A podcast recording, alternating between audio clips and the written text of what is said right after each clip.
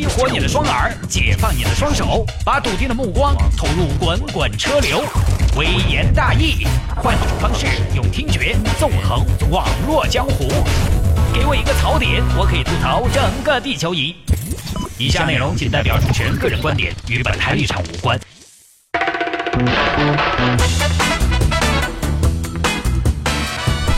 继续来看今天的微言大义，网络上一些有意思的小新闻。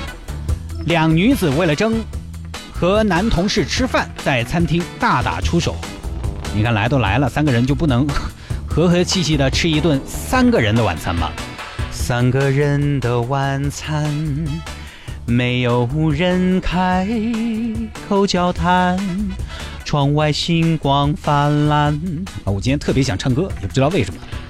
有人写那个商务 KTV 开个包间，啊，造个 DJ，我自己就是 DJ，来吧。可惜啊，网上没放出这个男同事的照片，我倒是想看看这个男子何德何能。两个女同事都争先恐后的，所以啊，这个世界有的时候想一下是这个样子的：旱的就旱死，涝的就涝死。一方面呢是大把的光棍找不到对象，另一方面是一些抢手货，一个人占用几个资源。所以我跟你说啊，各位男同胞，洗得好现在一夫一妻。很多男同胞说：“哎呦，我要一夫多妻，那个生活好巴适哦。”我跟你说，洗得好现在是一夫一妻，洗得好现在是一个萝卜一个坑。如果不是一夫一妻的话，你想娶个美女回家基本不可能。你看嘛，现在网上就一泼喊王思聪喊林这套老公的，人家就要占好多个，占半个中国的女性。所以啊，一夫一妻好。来看啊，这个事情发生在福州。福州有一个小李，小李在一家单位上班，平时呢人缘不错啊，尤其是异性缘特别好。在每天早上上班啊，几个女流氓就把围过去了。哎呀，小李，你肩膀好宽哦！啊，小李，你肩膀好厚啊！嗯，他其实不是肩膀厚，是胸肌大，你看到没有嘛？好大哦！哎，小李，你有没有女朋友嘛？没得的话，姐姐给你介绍一个嘛。哎呀，王菊香，你就想把你自己介绍给人家嘛？就其实，这个小李到底什么样呢？新闻报道没说，他到底是不是受欢迎也不清楚。我只能假设有这么一个情景啊。好了，有一天呢，单位上有一个江美女就找到小李，小李，明天晚上一起吃个饭嘛？呃，这个江主任啊，我明天要加班呢。你看这儿还有个方案还没搞完呢。哎呀，你这个方案是交给我的，姐姐给你延两天嘛，没得事。明晚七点，如家。嗯，如家，如家不是宾馆吗？哎呦，我还没说完。如家旁边有一家，你晓得苏格兰调情饭店，不见不散哦。好了，这儿小李答应了小江的要求。好了，过了一会儿，有个小词儿又出来了。嘿，嘿，李老三，今早睡。太阳晒到臀部了，陈姐怎么了嘛？明天晚上一起吃个饭嘛？嘿，三个脸噻，对不对？耶，小李还要想啊？陈姐找你办点事情，硬是要想多久？你陈这陈姐这几年对你如何啊？对不对？你这么多年没打卡，从来都是陈姐帮你划的。陈姐从你入职就在邀请你哦。这我们都共事二十多年了，你一次都没出来过。再过两年，我跟你说我就退休了。啊。嗯，好吧，陈姐，这些年我非常感谢你。那行，那行，咱明天吃饭，行吗？啊，说好了哦，明天晚上啊。哦，那个留几手西餐厅。好了，这儿呢，小李就糊里糊涂的把两个人都答应下来了，而且都是第二天的晚上。时间上就整来底气哦。到了第二天，小李也不知所措。完了，两边都答应了，但是呢，又分身乏术，你不可能赶两场，怎么办啊？你这种跟美女吃饭，你不可能说，哎，我那边还有个美女，我就打一头，不可能，没办法，只能顾一头。一个是小江，一个是陈姐。小李内心做着激烈的心理斗心理斗争。小江那边呢，当然啊，时尚漂亮，是处对象的上好人选。而陈姐这么多年对我恩重如山，待我像亲弟弟一样，我却从来没有跟他吃过饭，想起来就觉得很惭愧。那这么一权衡，经过内心的一阵，呃，这个。经过内心的一阵煎熬，小李没有再犹豫，果断的选择了时尚漂亮的小江。所以男人其实是特别简单的动物啊，他有时候再多的心理斗争、心理建设啊，包括一些自我反省、自我提高，一遇到美女 就摧枯拉朽、兵败如山倒。我花了三十年饱读诗书来对抗世间的欲望，只需要三分钟就垮死了。书我现在已经读够了，现在我要读你。快点把书的包装拆了，我要看个清楚。这扯远了啊。到了第二天呢，小李就去赴江美女的约了。在苏格兰调情餐厅吃的正开心。这头盘啊已经上了，已经吃完了，新饭泡菜已经吃完了，这马上要上主菜了，连山回锅肉。餐厅里面萨克斯旋律悠扬。嘟嘟嘟嘟嘟嘟嘟那一般那种洋气的主打环境的餐厅都特别喜欢萨克斯，尤其主打情侣用餐的啊，因为萨克斯的声音呢，音质听起来特别的暧昧，哎呀，听起来你侬我侬的。这突然两个人正在用餐，进来四个人。哎，陈姐，你不要喊我姐，我没得你这么个弟弟。小李，你昨天答应了姐姐的，你是个男人，你咋可以骗女人？咋可以骗老女人？你放我的鸽子，你是为啥子？这时候旁边小江看不下去了，哎呦，陈姐，您这一声声的弟弟倒是喊得亲切，也没有问过人家愿不愿意做你的弟弟，是吧，亲爱的？来，照小江这么一挑衅呢，陈姐就毛了，直接冲上去，你不要脸，不要脸，狐狸精，狐狸精！转眼之间，小江这边三个人，陈姐这边四个人，一共七个人扭打在一起。其中呢，小江就直接对上了陈姐。我不知道大家有没有见过女生打架啊？女生打架 那都不叫打架，女生打架其实就是拔头发，就是抓头发。两人在那儿都不怎么动，就在那儿站着扯头发。我觉得远看啊，特别像埋着头的两头牛。其实看起来气势汹汹，但没什么用，因为扯头发完全是一种牵制，一种控制。反正整个过程呢，持续了两分多钟。哎打因为打个啥，所以然，反正头发扯下一撮。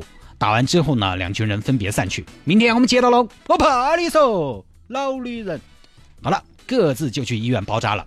第二天呢，被骚扰的小强这边实在还是有点想不通，觉得凭什么我要被打？是小李自己选择要跟我用餐的，他不选你，你为什么要叫人来打我？想来想去，这个事情我也有，我没有什么责任啊。小李他自己出去乱承诺、乱答应的，陈姐那边把我当成了责任方，想不通，咽不下这口气。而且陈姐这边呢，主动找人过来寻衅滋事，那我觉得他的责任，报警。呃，当然这种小事情呢，警察也没有办法采取什么措施，啊，都第二天才来报案。你想，能有好大个事情，把双方叫过来进行了调解。你们两个也是，都是一个单位的，抬头不见低头见，这是何必呢？还 能不能在一起愉快的工作了？你们俩能够同时爱上一个男人，说明你们其实也是一类人嘛，说明你们有共同的审美嘛，共同的喜好嘛。在这个世界上找一个这样的人多难呢？然后听警官这么一说，小江和陈姐两个人冰释前嫌，两个人在一起了，从此过上了幸福的生活。哎呀，关于这个事情，简单一点说吧，我觉得这两个女的打架肯定都不对啊。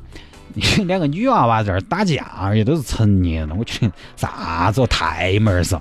但是小李也有责任，男人嘛，一诺千金，你只能去一个，又答应两个，这就显得办事不太牢靠了。但说实话，也确实。有时候人一旦事情多，容易搞混啊，所以我的办法就是什么呢？有一个办法教给大家，就是记事本。真的，这个看起来好像不值一提的小办法，真的很管用。因为随着年纪越来越大，事情越来越多，大家不要觉得这种工作是可有可无的。我好多年前就办过一个让办过一个让我特别汗颜一辈子的事情，就是我一个朋友结婚，让我呢去做他的司仪，同时我老婆的朋友结婚也让我去做司仪。毕竟请一个电台主持人还是比较有面子，他们觉得。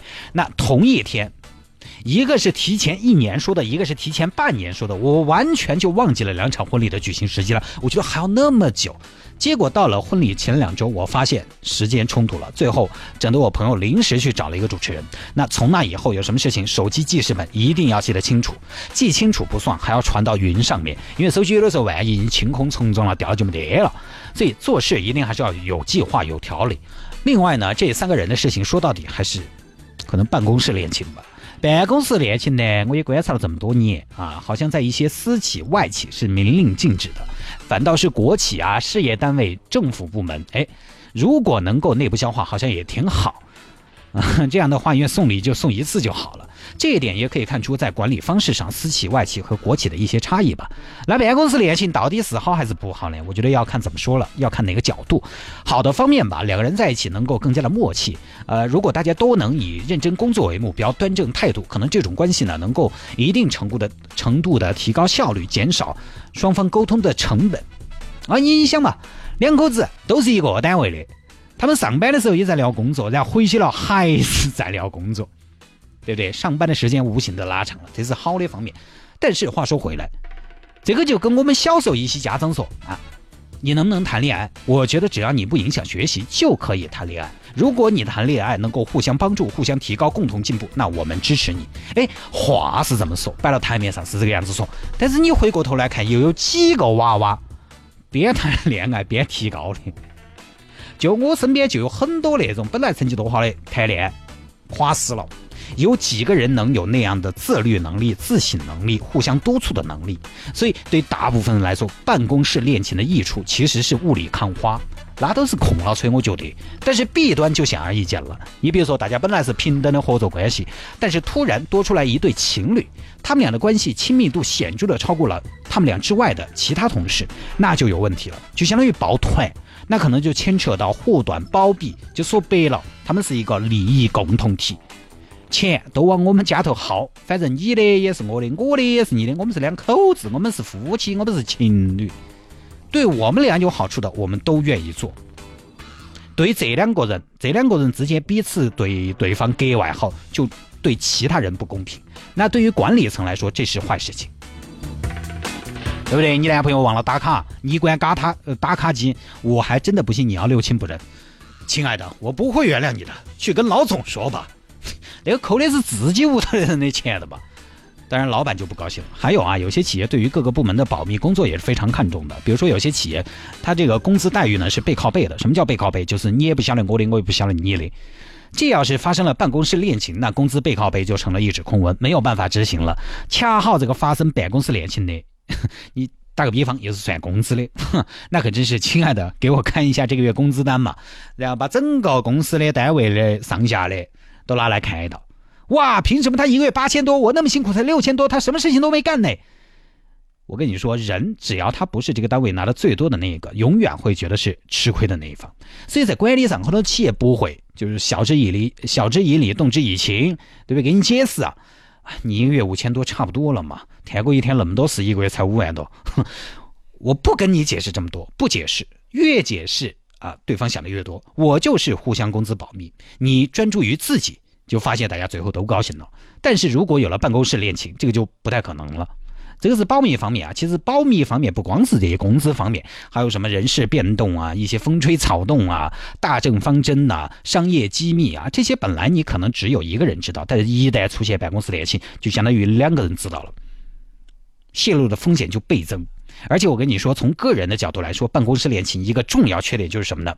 你存不了私房钱，你自己也没有任何的秘密，你的朋友啊，他全部认得到，他的朋友你全部认得到，你们俩基本就是赤裸相见了。坦诚相待当然是我们提倡的，嗯，但是在现实生活中，很多夫妻之间，我觉得还是各自守护着自己心中的一些小秘密的。有时候你要隐瞒什么，非办公室恋情还有闪转腾挪的空间。老婆，我今天下午加班，那实际上可能你是跟兄弟伙去喝酒去了。老婆，这个月只发了五千多啊，然后自己要按一部分出来，你可能要省点钱去买个其他东西。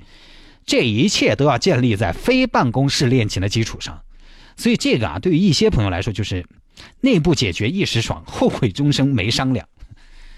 下手要慎重啊！当然，有些夫妻之间呢，他就觉得啊，我跟我们老婆嘛，我就八心八肝嘛，呃，我就坦诚相待嘛。我任何的底细都交给他啊，当然这有另外再商量啊，那是另外一回事。那从同事关系上来说，恋情不外乎两个结果：无疾而终和开花结果。开花结果终归还是难，更多的是无疾而终。无疾而终怎么办？两个人再见面呢？尴不尴尬？见面尴尬，工作上如何保持一种正常的状态和互动都是问题。当然，尽管办公室恋情有这么多的问题，但是不能回避的是，我觉得办公室的恋情呢是挡不住的，因为现在年轻人他们的社交圈子太窄了，很多时候没有办法，只能说在。业内来解决。坦白说，你每天接触最多的可能基本就是你的同事了。日久生情，那就是人之常情。平时工作中大家有往来，相互关照，彼此是特别容易擦出火花的。所以这几年我有几个朋友同学都是他们内部解决的，而且都是私企。你有规定啊，但是你堵不住人性。只要不是那种特别严格的企业，现在一般好像也是睁一只眼闭一只眼。这个东西呢，反正大家自己拿捏。最基本的一点，不要影响工作哦。在单位上，你不是去谈工作的，不是去谈感情的。好了，各位，这条呢也跟大家分享到这儿。节目之外呢，想要跟谢探进行交流和互动，也欢迎您在微信上边搜索谢探自己经营打理和回复的私人微信号。当然也没怎么特别的经营，就是跟大家的朋友圈一样啊，发发自己的日常，有的时候发发广告啊。想加的话呢，在微信上面搜索谢探的私人微信号，拼音的谢探，然后是数字的零八三八，拼音的谢探，然后是数字的零八三八，加为好友来给我留言就可以了。间段广告，广告之后呢，继续回到今天的微言大义。